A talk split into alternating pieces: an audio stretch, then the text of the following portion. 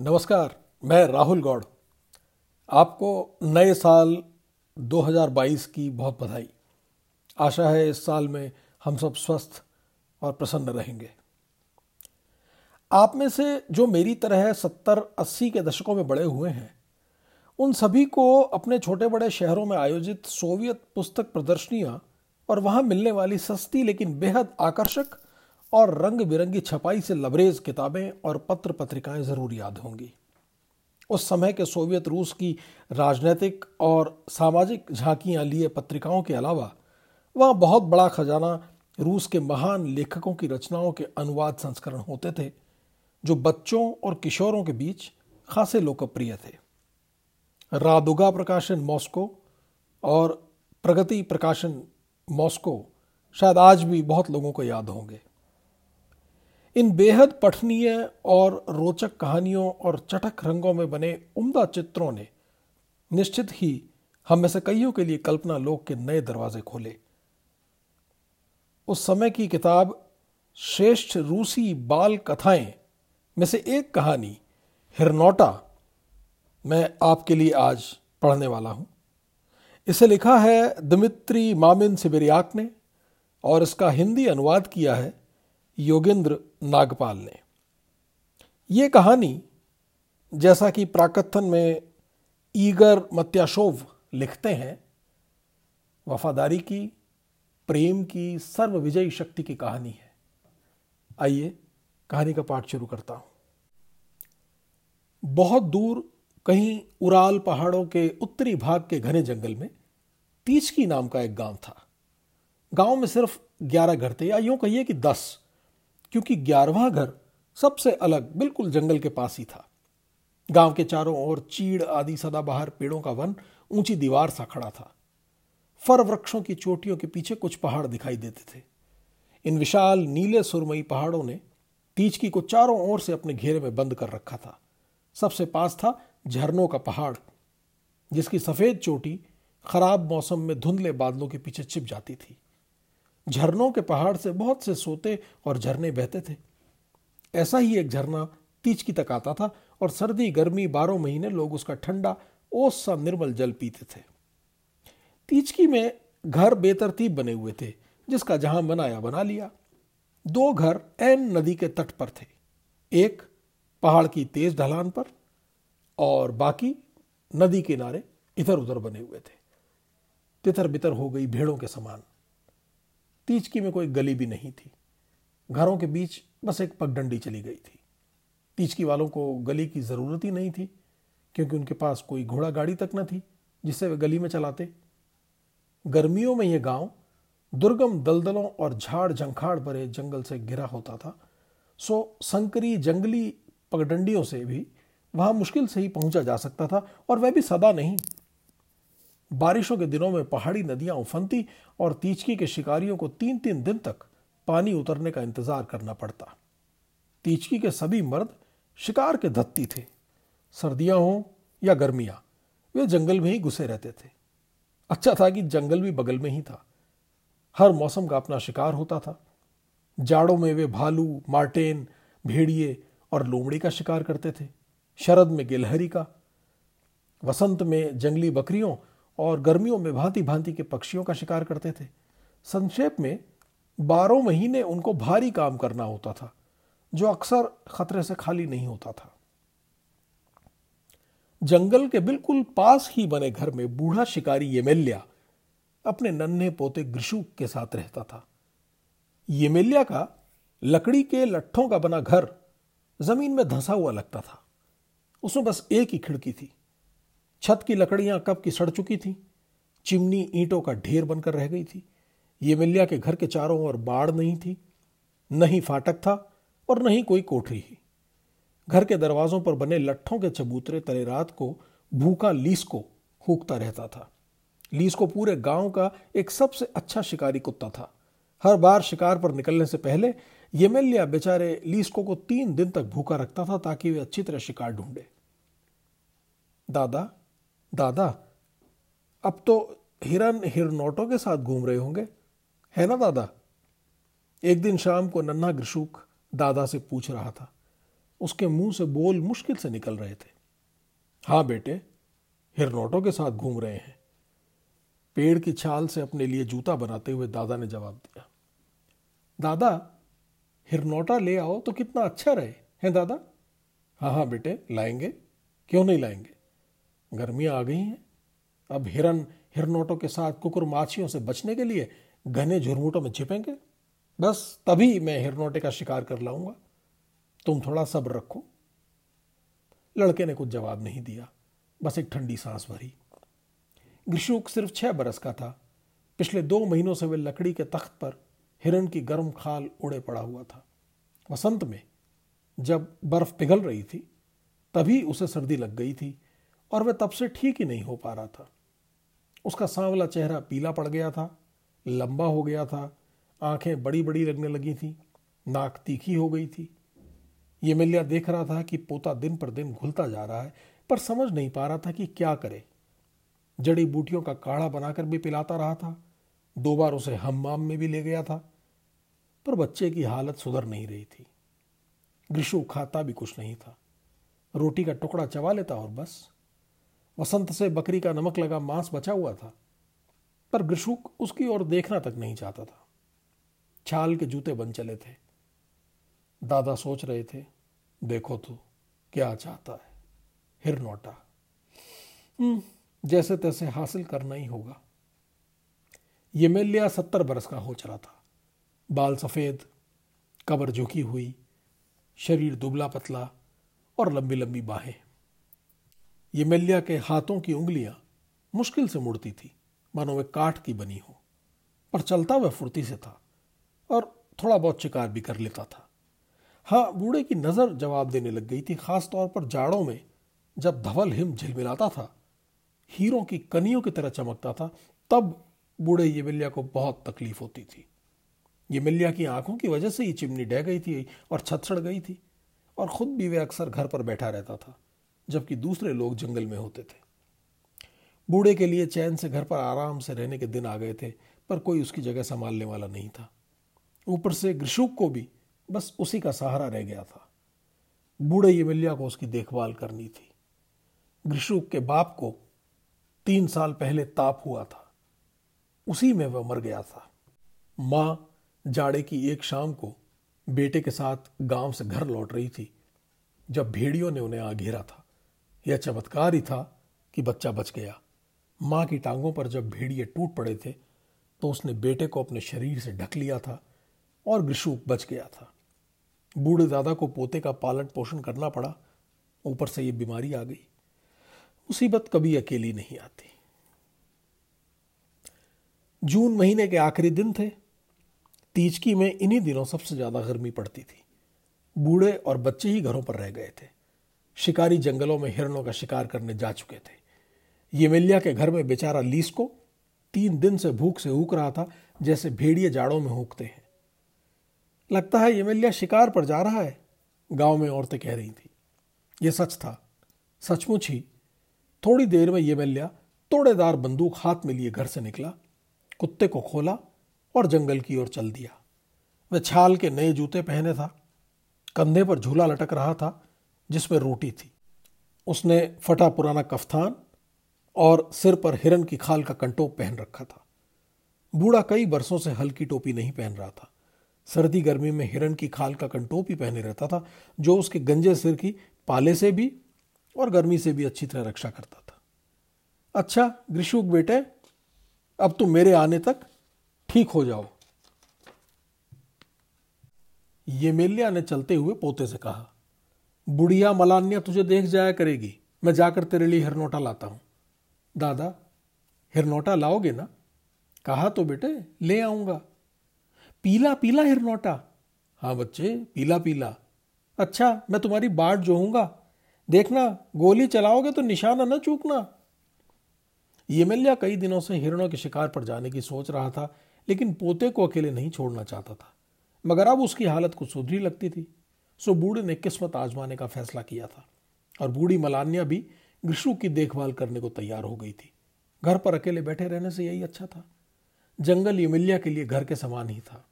वह जंगल को जानता भी कैसे नहीं, जबकि सारी उम्र वह बंदूक और कुत्ते के साथ जंगल में घूमता जा रहा था। चारों ओर सौ मील तक वह सारी पगडंडियाँ, सारी निशानियाँ जानता था। अब जून के अंत में जंगल बड़ा ही सुहावना लग रहा था। तरह तरह की घास और बूटियों में रंग बिरंगे फूल खिल रहे थे। हवा में भीनी भीनी महक थी और आकाश में गर्मियों का स्निग्ध सूरज चमक रहा था। जंगल और घास पर कल कल बहती नदी और दूर के पहाड़ों पर प्रकाश बरसा रहा था। हाँ जिधर नज़र जाती, वहीं मनभावना दृश्य नज़र आता था। ये मिल्या कई बार रुका, सांस लेने को और इधर उधर देखकर आँखों से सुख पाने को।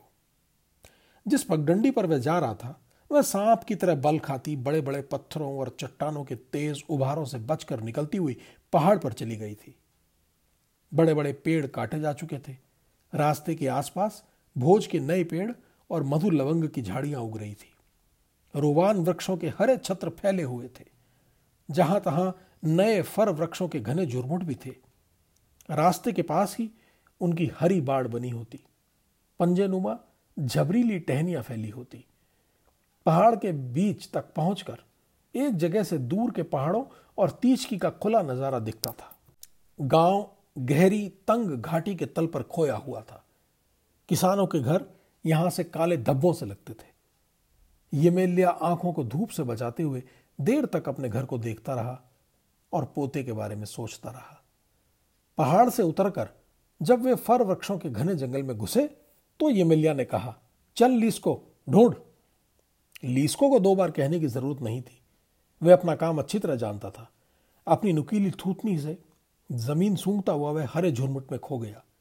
थोड़ी देर को ही पीले चकत्तों वाली उसकी पीठ नज़र आई। शिकार शुरू हो गया था। भीम काय फर वृक्षों की नुकीली चोटियाँ आसमान तक उठी लगती थी। झबरीली टहनियाँ एक दूसरे में गुंथी हुई थी और उनसे शिकारी के सिर के ऊपर अभेद्य छत बनी हुई थी।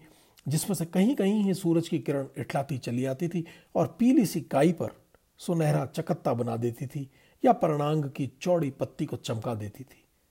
ऐसे जंगल में घास नहीं उगती यमिल्या कालीन जैसी नरम काई पर चला जा रहा था। कुछ एक घंटों तक शिकारी इस जंगल में भटकता रहा। लीस को तो मानो धरती में समा गया था। बस कभी कभार ही पाँव तले टहनी चटक जाती या कोई चटकीला कटफोड़वा एक पेड़ से उड़कर दूसरे पर जा बैठता। ये बड़े ध्यान से चारों ओर सब कुछ देख रहा था। कहीं कोई निशानी तो नहीं है। हिरन अपने सींगों से कोई टहनी तो नहीं तोड़ गया। काई पर कहीं खुरों के निशान तो नहीं। जंगल में कहीं कहीं काई के बीच ज़मीन उभरी हुई थी और इन इन उभारों पर घास उगती थी। ये देख रहा था कि यह घास कहीं नुची हुई है कि नहीं। अंधेरा घिरने लगा था। बूढ़े को थकावट महसूस होने लगी थी। रात काटने का भी कोई इंतज़ाम करना था।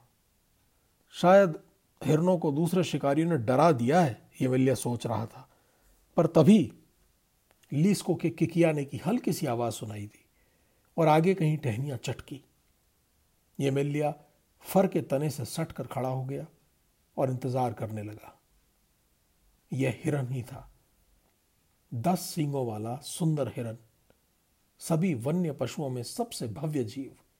लो उसने अपने सींगों को पीठ से लगा लिया और ध्यान से सुनने लगा, हवा को सूंघने लगा, ताकि पलक झपकते ही बिजली की तरह हरे झुरमुट में गायब हो जाए। बूढ़े यमेलिया ने हिरन को देख लिया, पर वह बहुत दूर था। गोली वहाँ तक नहीं पहुंचेगी। लीस को झुरमुट में लेटा हुआ था। सांस रोके गोली चलने का इंतज़ार कर रहा था। उसके नथनों में हिरन की गंध थी। गोली चली और हिरन तीर की तरह भाग उठा। इमल्या का निशाना चूक गया था। लीस को भूख के मारे हुक उठा। बेचारे कुत्ते को हिरन के भुने मांस की गंध आ रही थी। बड़ी सी हड्डी दिखाई दे रही थी जो मालिक उसे देगा, लेकिन इसके बजाय उसे भूखे पेट सोना पड़ रहा था। बहुत ही बुरी बात थी। चलो, मौज लेने दो से हमें तो हिरनोटा पाना है। सुना तूने लीस को? रात को सौ साल फर वृक्ष के नीचे आग के पास बैठे हुए ये मिल्या कह रहा था। कुत्ता अपनी नुकीली थूथनी अगले पंजों पर रखे दुम हिला रहा था। उसके भाग में आज बस रोटी का सूखा टुकड़ा ही लिखा था, जो येमेलिया ने उसे दिया। तीन दिन तक येमेलिया जंगल में भटकता रहा और सब बेकार। हिरनौटे के साथ हिरन उसकी नज़र में नहीं आए। बूढ़े को लग रहा था कि उसमें अब और हिम्मत नहीं रही। मगर खाली हाथ घर लौटने का साहस भी वह नहीं कर पा रहा था। लीस को बिल्कुल उदास हो गया था और दुबला पड़ गया था। हालाँकि इस बीच दो एक छोटे छोटे खरगोश उसने पकड़ लिए थे। तीसरी रात भी उन्हें जंगल में आग के पास काटनी पड़ रही थी। सपने में भी बूढ़े येमिलिया को पीला सा हिरनोटा दिखता था, जैसा ग्रीशुक ने लाने को कहा था। बूढ़ा देर तक निशाना बांधता रहता, पर हर बार हिरन भाग निकलता। लीस्को को भी शायद हिरन दिख रहे थे, क्योंकि वह कई बार की आया था और भौंकने लगा था। चौथे दिन, जब शिकारी और कुत्ता बिल्कुल निढाल हो गए थे, अचानक ही उन्हें हिरन और हिरनौटे के निशान मिल गए। वे पहाड़ की ढलान पर फर के घने झुरमुट में थे। सबसे पहले तो लीस्को ने वह जगह ढूंढी, जहाँ हिरन ने रात काटी थी, और फिर घास में खोई खुरी भी सूंग निकाली। हिरनी और हिरनौटा है? घास पर छोटे और बड़े खुरन्यास देखते हुए ये मिल्या सोच रहा था। आज सुबह यहीं थे। लिस्को, ढूंढ भैया, ढूंढ। चिलचिलाती धूप थी। हवा में तपस थी। कुत्ता जीप बाहर निकाले झाड़ियाँ और घास सूंघ रहा था। ये मिल्या मुश्किल से टांगे घसीट रहा था। अचानक जानी पहचानी चटक और सरसराहट सुनाई दी। लीस को घास पर सपाट हो गया। जरा भी हिलडुल नहीं रहा था। ये मिल्या के कानों में पोते के शब्द गूंज रहे थे। दादा, हिरनौटा लाना। पीला हिरनौटा हो। वह रही हिरनी। कितनी सुंदर थी हिरनी। वह जंगल के सिरे पर खड़ी थी और सहमी सी सीधे ये मिल्या की ओर देख रही थी। कीड़े मकड़ों का झुंड उसके ऊपर मंडरा रहा था, जिससे वह रह रह कर सिहर उठती थी। नहीं तू मुझे धोखा नहीं दे पाएगी। ये मिल्या अपने घात स्थान से बाहर निकलते हुए सोच रहा था। हिरनी काफ़ी पहले ही शिकारी की गंध पा चुकी थी, पर वह निडर होकर उसकी हरकतों को देखे जा रही थी। हम्म मुझे हिरनोटे से दूर ले जाना चाहती है। रेंग रेंग कर उसके पास पहुँचते हुए ये मिल्या के मन में आया। बूढ़ा निशाना बांधना ही चाहता था कि हिरनी सावधानी से थोड़ी दूर भाग गई और फिर खड़ी हो गई। ये मिल्या फिर अपनी बंदूक के साथ रेंगने लगा।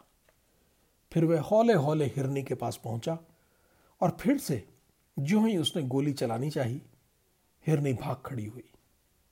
कई घंटों तक ये मिल्या बड़े धीरज से हिरने का पीछा करता रहा। वह बुदबुदा रहा था, तू हिरनौटे से दूर नहीं जा पाएगी। मनुष्य और पशु का यह द्वंद्व साँझ ढले तक चलता रहा। शिकारी को छिपे बैठे हिरनौटे से दूर ले जाने की चेष्टा में माँ ने दस बार अपनी जान खतरे में डाली। बूढ़े येवलिया को अपने शिकार की इस निडरता पर गुस्सा भी आ रहा था और हैरानी भी हो रही थी। आखिर बचकर तो वह जा नहीं पाएगी। कितनी बार उसने इस तरह अपनी बलि दे रही माँ को मारा था। लीस को परछाई की भांति अपने मालिक के पीछे पीछे रेंग रहा था और जब हिरण नज़रों से बिल्कुल ओझल हो गया तो हौले से अपनी गर्म नाक उसकी टांग पर मारी। बूढ़े ने पलट कर देखा और फ़ौरन नीचे झुक गया। उससे कोई बीस गज दूर मधु लवंग की झाड़ी तले वही पीला हिरनौटा खड़ा था, जिसकी खोज में वह तीन दिन से भटक रहा था। बड़ा प्यारा हिरनौटा था। कुछ ही हफ्तों का पीले पीले रोए और पतली टांगे। सुंदर सिर पीछे को उठा हुआ था और जब वह ऊपर की टहनी को पकड़ना चाहता तो अपनी लचीली गर्दन खींचता। शिकारी के हृदय की धड़कन मानो थम गई थी। उसने बंदूक का घोड़ा चढ़ाया और नन्हे असहाय जीव के सिर का निशाना साधा। बस एक क्षण और और नन्ना हिरनौटा अंतिम चीख के साथ घास पर लुढ़क जाता। पर इसी क्षण बूढ़े शिकारी को याद हो आया कि कितनी वीरता के साथ इसकी माँ इसकी रक्षा कर रही थी। यह भी याद हो आया कि कैसे उसके ग्रीशुक की माँ ने भी अपनी जान देकर बेटे को भेड़ियों का निवाला होने से बचाया था। बूढ़े यमेलिया के दिल पर सहसा एक चोट सी लगी और उसने बंदूक नीची कर ली। हिरनोटा पहले की तरह झाड़ी के पास टहल रहा था, पत्तियाँ नोच रहा था और जरा सी आहट सुनने को चौकन्ना था। ये मेलिया ने जल्दी से खड़ी होकर सीटी बजाई। नन्ना हिरनोटा बिजली की तरह झाड़ियों में गायब हो गया। वाह रे कैसे दौड़ता है? बूढ़ा कह रहा था और कुछ सोचते हुए मुस्कुरा रहा था। तीर सा उड़ गया। देखा ली इसको? भाग गया हमारा हिरनोटा। ठीक है, अभी तो उसे बड़ा होना है। देख तो कितना फुर्तीला है। बूढ़ा देर तक एक ही जगह पर खड़ा खड़ा मुस्कुराता रहा। हिरनौटे को याद करता रहा। दूसरे दिन यमिल्या अपने घर लौटा। दादा, हिरनौटा लाए? ग्रिशुक ने पूछा, जो बड़ी बेसब्री से दादा के लौटने का इंतज़ार करता रहा था। नहीं ग्रिशुक पर मैंने देखा था उसे। पीला था? हाँ पीला पीला और थूथनी काली। झाड़ी के नीचे खड़ा पत्तियाँ नोच रहा था। मैंने निशाना साधा। और चूक गए। नहीं ग्रिशुक, मुझे तरस आ गया नन्हे हिरनोटे पर, हिरनी पर। मैंने सीटी बजाई और बस हिरनोटा चौकड़ियाँ भरता झाड़ियों में गायब हो गया, भाग गया कम वक्त बूढ़ा ये मिलिया बड़ी देर तक पोते को यह बताता रहा कि कैसे वह तीन दिन तक जंगल में हिरनोटे को खोजता रहा था और कैसे वह उससे बचकर भाग निकला। लड़का सुनता रहा और बूढ़े दादा के साथ जी खोलकर हंसता रहा। मैं तुम्हारे लिए जंगली मुर्गा लाया हूँ, ग्रीशुक। कहानी खत्म करते हुए ये दादा ने कहा, इसे मैं न मारता तो भेड़िया खा जाते। जंगली मुर्गे को छील छाल कर साफ़ किया गया और पतीले में डाल दिया गया। लड़के ने खुशी खुशी शोरबा पिया। सोने से पहले उसने कई बार दादा से पूछा, दादा, हिरनौटा भाग गया? हाँ बेटे, भाग गया। पीला था? हाँ सारा पीला पीला था, बस थूथनी और खुर काले थे। यह सब सुनते सुनते ही बच्चा सो गया और सारी रात उसे सपने में नन्ना सा पीला पीला हिरनोटा दिखाई देता रहा, जो जंगल में अपनी माँ के साथ घूम रहा था। बूढ़ा भी अलाव घर पर सो रहा था और नींद में मुस्करा रहा था। ये हुई कहानी हिरनोटा। आशा है आपको पसंद आई होगी। कृपया पॉडकास्ट के साथ जुड़ें और इसे आगे शेयर करें।